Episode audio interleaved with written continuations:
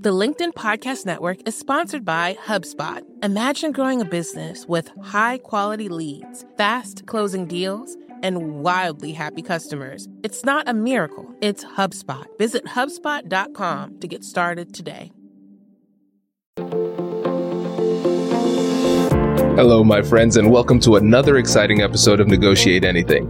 This show is produced by the American Negotiation Institute, and with over 5 million downloads and listeners in over 180 countries, listeners just like you have made this the #1 negotiation podcast in the world. Hi, my name is Kwame Christian, and I am the founder and CEO of the American Negotiation Institute. Here at ANI, we believe that the best things in life are on the other side of difficult conversations, and we are passionate about providing you with the best content that will help you to make your difficult conversations easier, both at work and at home. Lastly, I want to remind you that we offer consulting and conduct trainings, both virtually and in person, all around the world. Our focus is in three main areas. First, negotiation and conflict resolution. Second, leadership. And lastly, diversity, equity, and inclusion. Check the link in the description below to learn more about how we could work with you and your team. And now, without further ado, let's jump into the interview. Devan, thanks for joining us today. Thank you so much for having me, Kwame. I'm very excited to be here. It's an honor. Yes, man, I am excited to have you. I know we had to overcome obstacles, technical difficulties to make this happen, but yes, in the spirit of resilience, we pulled it off.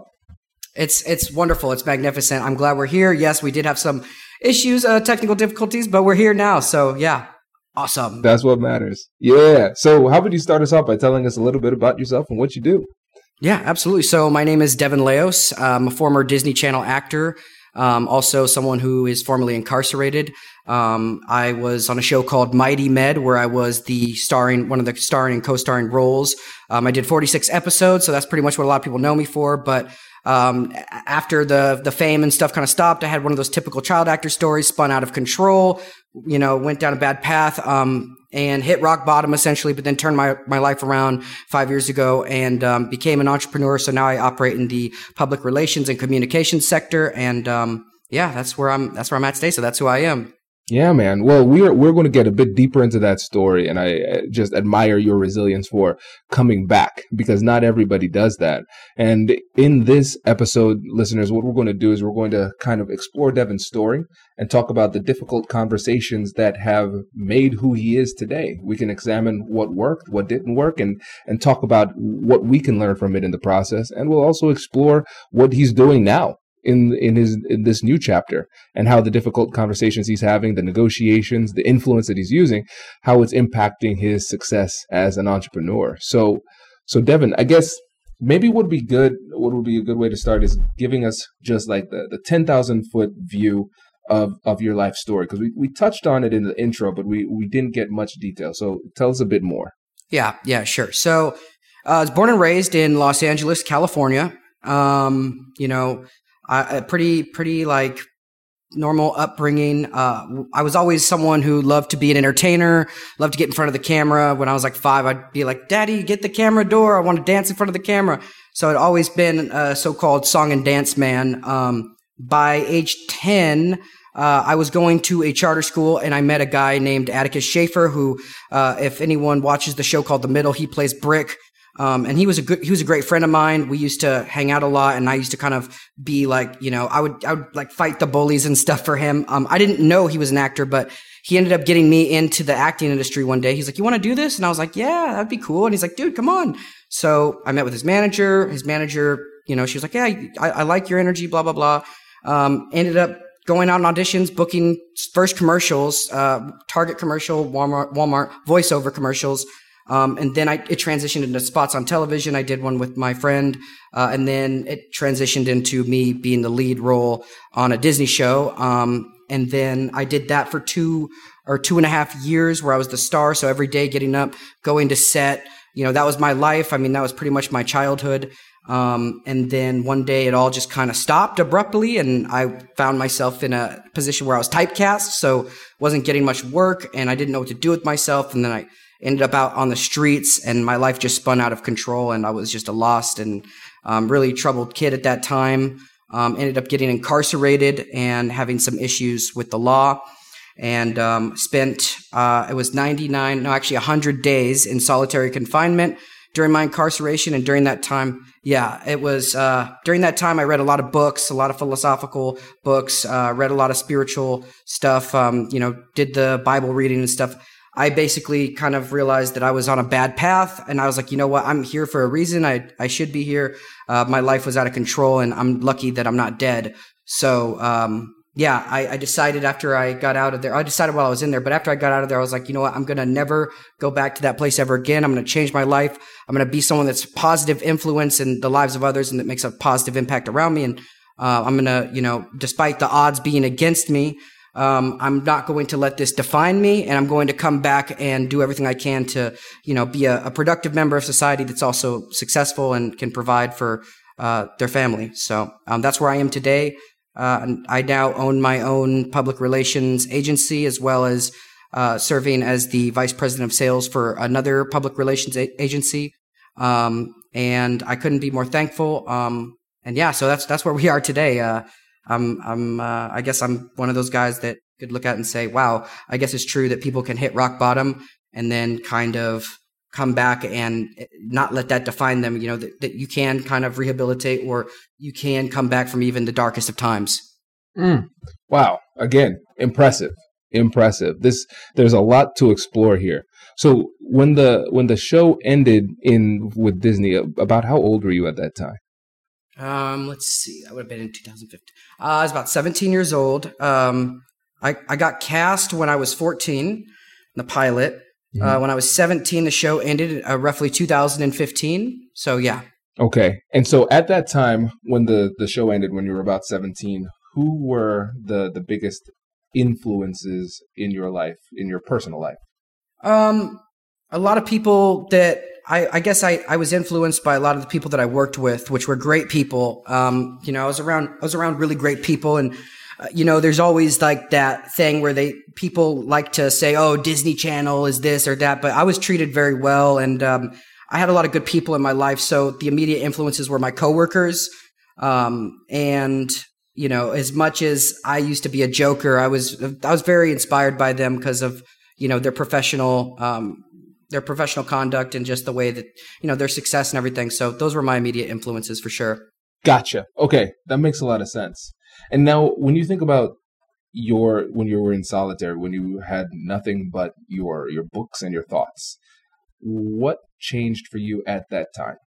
Well, I think that for anyone that would find themselves in solitary confinement, stuck in a box for 24 hours a day, only being able to go out and shower 3 times a week, make a phone call twice a week. When you're in that box, you don't have much to do. So you do a lot of thinking.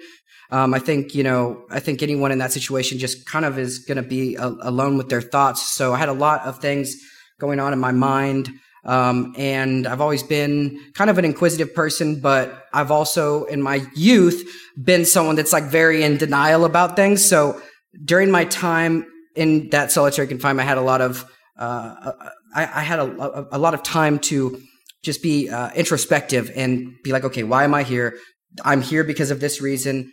I have been living wrong. I've been in denial about my life, and when you are just kind of like the deafening silence that can sometimes overtake you, it's all you have are your thoughts. So it was just me thinking over and over again about what I did and why I was there and what I had and what I lost and things like that. Okay, let's go deeper into this. So one of the things that we talk about a lot is the internal negotiation and why that's so important. And really, that is just a nicely branded way of talking about introspection, right? And so we say that, hey, negotiate with yourself. That's the most important person you need to negotiate. You need to negotiate with yourself. And when you think about having that opportunity to connect with yourself at a different, on a deeper level, to the person who asks the question, why is it important for us to go through an introspective process during our everyday lives? How would you answer that question? I would say it's important because you want to make sure that you're living in the truest version of reality that there is, because as great as it can feel to kind of dwell in delusion, if you're not living in a sense of reality that is accurate, you're hurting yourself, right? So it might feel good to be in denial about certain things. Oh, I'm not that bad. And, this or that, right? But the truth is that being truly introspective and brutally honest and even a bit skeptical at times, I would say, because there's an author named David Foster Wallace who gave a wonderful commencement speech, and he gave it on this idea of combating blind certainty, right? Like, we think we're the center of the world. We think we know how everything is. We think we know everybody's life. And really, we're just kind of operating based off of this limited perception that we have, right? So, I think being introspective is imperative, is like vital. But I also think being brutally honest with your introspective self, because we all know if we look deep inside ourselves what our issues are, but sometimes it's easy to make excuses when it's ourselves, it's crazy how sometimes we find that for other people, we're not making excuses for them, but with ourselves, we're like, oh, well, it's because of this, it's because of that. So I think that, yes, introspection, imperative, but being brutally honest with that as well is just equally important. Does your company invest in professional development training? If you believe that your team would benefit from a negotiation workshop, all you need to do is go to our website, fill out the workshop request form, and then we'll set up a time to chat. These workshops are completely customizable, and we've done them all around the country. Negotiation and conflict resolution skills are beneficial across all professions, but they're especially useful in procurement, purchasing, sales, sourcing, and contract management. Our calendar is filling up quickly, and we even have some workshops scheduled for next year. If you think you might want one, I'd suggest reaching out soon so you don't miss out. Check out the link in the description to learn more. And now, back to the show. The LinkedIn Podcast Network is sponsored by TIAA. In the last 100 years, we've seen financial markets swing, new currencies come and go, decades of savings lost in days, all showing that a retirement plan without a guarantee, quite simply, isn't enough. So more than a retirement plan, TIAA makes you a retirement promise. A promise of a guaranteed retirement paycheck for life. A promise that pays off. Learn more at TIAA.org/promises-pay-off. The LinkedIn Podcast Network is sponsored by HubSpot. More to-dos, less time, and so many tools to keep track of. Doing business can be hard, but you don't need a miracle to hit your goals. You just need HubSpot. Their all-in-one customer platform can make growing your business infinitely easier. Imagine this: higher quality leads, fast closing deals, wildly happy customers, and more benchmark-breaking quarters. It's not a miracle. It's HubSpot. Visit HubSpot.com to get started today. Yes, no, you're spot on, Devan. And what you're describing is really common. So in psychology nerd talk, they call it the fundamental attribution error. So it's the way when we see somebody else do something wrong, we say that person did something wrong because they are a bad person. Then if we do something wrong, we come up with all sorts of excuse. So we attribute bad behavior in others to internal factors, but we attribute bad behavior in ourselves to external factors. We blame the circumstances, we blame other people, but we don't blame ourselves. And so when it comes to you and the need to be brutally honest, let's go a little bit deeper. What does that actually look like as a process internally? Well, I think that when you're being introspective, sometimes with certain things, right, you have to kind of carefully analyze what's going on in your life and internally, because there are certain issues or things happening where it's, certain things can be nuanced, right? But there are things that are blatantly, obviously a problem that we know that we're aware of, whether it's certain issues with maybe addiction, or lack of responsibility, and so on and so forth. And I think just kind of using a process of proof is kind of where you can figure out if you're on the right track. It's like, okay, well, I feel like I'm not doing well in this area, because some people are overly critical of themselves. So it's like there is a fine line between being honestly introspective and then overly critical, to where you're like, oh, you're the artist that hates all of their own work. But kind of having as much proof and performing a sanity check and making sure that all the boxes are aligned with what it is that you're looking into, right? So when you're making excuses for yourself, typically, or excuse me, I should say, when I'm making excuses for myself in the past, I have found that I'm not thinking about it too much, you know, because if I think about it too much, put too much thought into it, then I find that my idea that, you know, oh, it's not my fault, it tends to be wrong. So really it's about how much evidence you have for that internal introspection, right? Like you might think you're horrible, you might think you're great, or you may think you have a problem or a solution, but it has to be backed by evidence and fact. And it has to be a sane analysis, if that makes sense. Yeah, it definitely does. It definitely does. And I like that you're trying to make this as objective as possible, focusing on evidence, focusing on the facts, and then also like truly focusing on them and not denying them or avoiding them. Because a lot of people, that's what they do. Like the evidence is right in front of them, but then they choose not to look. And so it's an example of confirmation bias. We have a preferred conclusion, and then we are going to focus on evidence that supports our conclusion and ignore evidence that does not support our conclusion. And this kind of goes back to what you were talking about with skepticism. And so being really skeptical, essentially, of yourself. And so when you're going through the process and you're introducing that element of skepticism, how do you do that without... almost, because at some point you have to be real with yourself and say, this is what it is. Now I am certain. I know what the answer is. But you kind of have to play devil's advocate in your own head. What does that look like? Well, I mean, when you said play devil's advocate, I think that's a great thing to do. And I would encourage anyone to do it. The interesting thing with devil's advocate is that actually, I believe that comes from the Catholic Church. Whenever a saint or someone in the church was to be canonized, they would have a group of the holy priests or whatever, play what they call devil's advocate to essentially try and say, well, what about this? Or accuse them of whatever they could so that they could respond to that in order to basically see how well they could defend themselves. So I think, playing devil's advocate, and asking yourself, okay, why do I think this? And am I sure, it's kind of like it's a process that you need to do, because if you don't, then you're not asking the questions that are important for you to find the answer, right? So your analysis or your conclusion is going to be one-sided if you don't consider the alternatives, right? And explore those, and then ultimately, you know, come up with a concise and consistent analysis. Right. No, that makes a lot of sense. And thank you for the history. I did not know that's where the term came from. That's pretty cool. That is pretty cool. So how frequently do you think we should go through this process? As far as an introspective process or playing devil's advocate? Mm-hmm.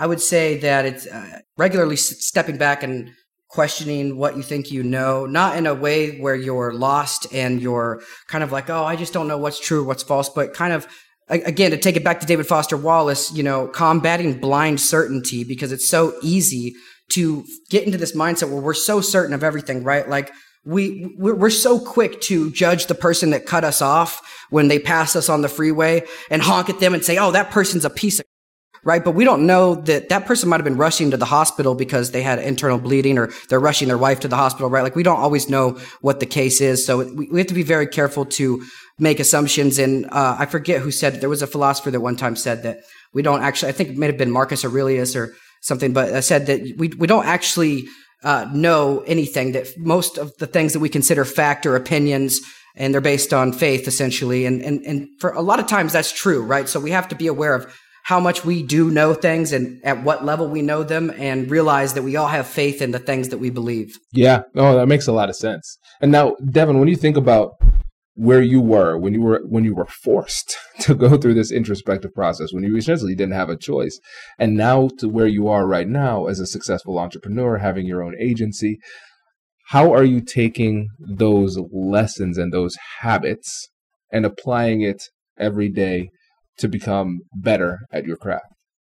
You know, I think back about who I was before I had my metamorphosis or my transition. And I think I feel I was so lost. Are we allowed to cuss on this show, or are we going to keep it clean? We are on the LinkedIn network, so let's go with no. Okay. So let's just put it this way. I was a piece of junk human being. And I think back to that and I regret the things that I did, but I also now the way I'm operating, think to myself, what if there's someone else out in the world or there's other people who are like me at that, at, you know, they're in their younger point in life. So I not only strive to try to be someone that's positive around my family and in society, but also to the other people who are potentially like me that could be saved from having to go into jail, or that, you know, I did a lot of bad things in the past that I'm not proud of and that I regret.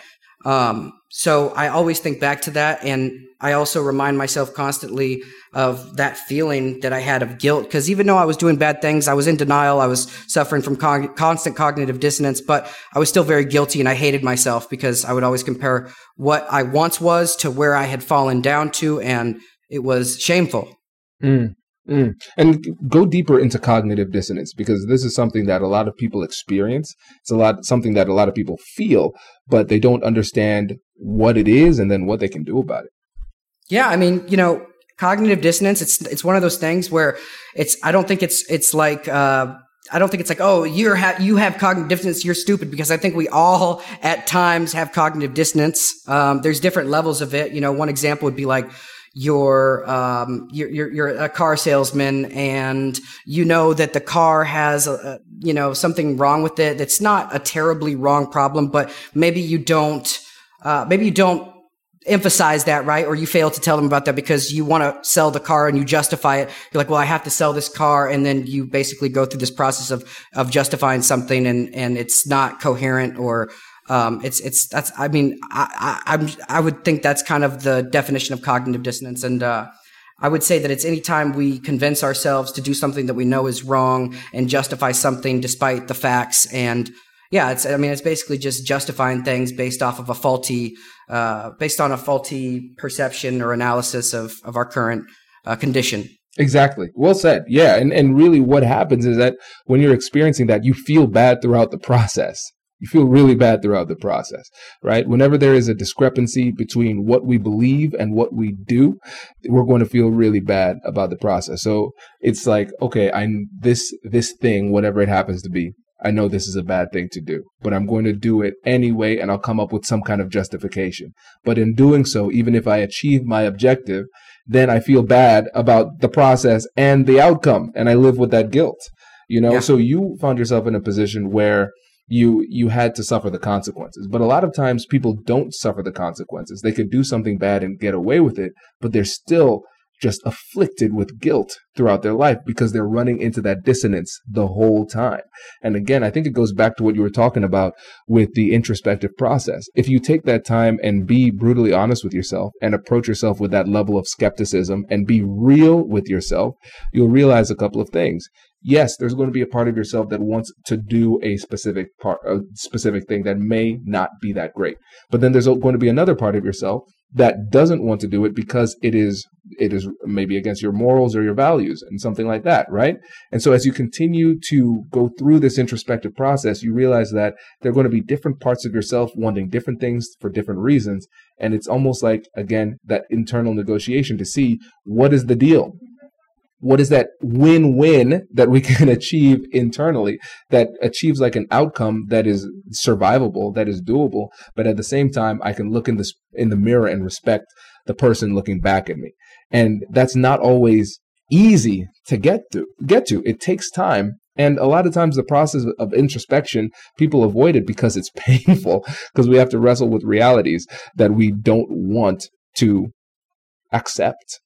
Yeah, it's a lot easier to complain and blame and say, oh, well, the things are all messed up in my life because of this, and that. And those things that they just listed have nothing to do with any of the choices that they've made. And I know there's people that would disagree with me, but I am one of those people that believes that is a very poisonous way of thinking. And I'll tell you why, because I believe that if we tell ourselves that we're not responsible for our actions, that yeah, maybe in the short term, we can rid ourselves of some responsibility or guilt or take the burden off of us for some things that we've done that are, you know, wrong, right? And we have scapegoats or things to blame them on, right? But in the long run, if we're kind of like outsourcing all of the things that we've done in our lives to things that are outside of us, I think in the reverse way, that can also affect our ability to have success, because then it becomes, you're not doing anything. You're almost like you have no control over your life. So I think that's very dangerous. And as good as it might feel to be like that, it's actually very dangerous and will lead to a path of destruction. 100%. And Devan, when I think about this, when I think about your story and your journey and what you've gone through, I think through the lens of the podcast, when we talk about negotiation and conflict resolution, again, we always think about it in terms of us negotiating with other people, but you've showed us how important it is for us to negotiate with ourselves. But even on a deeper level, you showed us the importance of having a respectful and honest relationship with ourselves too, because the conversations that we have with other people, they're going to really color the relationship that we have with those people for the long term. The internal conversations that we have with ourselves are going to color the relationship that we have with ourselves, within ourselves in the long term. And then also that's going to radiate outward. It's going to have an impact on the way that we navigate the world and the way that we treat other people. So I think really what this is, it's just negotiating from the inside out. I absolutely agree. That was very well said. And I think it's also noteworthy that when taking part in these internal negotiations, to realize that we do have certain things, and I'm not a doctor or anything, but there's certain impulses and urges that we have to recognize as being from the ego or selfish, or that are almost primal in nature. And succumbing to a primal nature is something that's very dangerous. And so for us to be the best version of ourselves and the most evolved version of ourselves, we have to essentially fight back against those things that we feel that we need to recognize what's primal, and things like extreme greed, violence, extreme and terrible violent urges, anything like that. Those are primal thoughts, right? And greed and things like this. This is our, in my layman opinion, this is our old genetic self just trying to survive, right? But we're conscious. We're more than that. So, the more conscious we are, the better we will be equipped to have these internal negotiations, in my opinion. I like your opinion. Your opinion is my opinion. That too, Devan. I appreciate you. This is great. And so for people who want to reach out to you, learn more about you and maybe possibly work with you with your public relations agency, can you tell them again where they can get in touch and how they can learn more? Yeah, absolutely. You can reach me by email, Dev, that's DEV, at F as in Frank, C as in Charlie, dash A as in Alpha, and then O as in Omega.org. You can reach me on Instagram at the Devan Leos. That's at TheDevan Leos. Twitter, same handle. On LinkedIn, it's just DevanLeos. That's where you can find me. Feel free to reach out. Always looking to work with more people and dialogue. I appreciate you, man. Thanks for coming on the show. Congratulations! You've just joined an elite club. By listening to a full episode, you're now officially on the Negotiate Anything team. So welcome aboard. What most team members do is they subscribe to the podcast because that allows them to automatically get the latest episodes of the show. The best things in life lie on the other side of difficult conversations. Keep learning, keep practicing, and keep getting better. Your relationships will improve, your career will soar, and you'll have the confidence you need to get the most out of these crucial conversations. Again, thank you for joining the team. We're excited to have you, and I will see you in the next episode. I'll catch you later.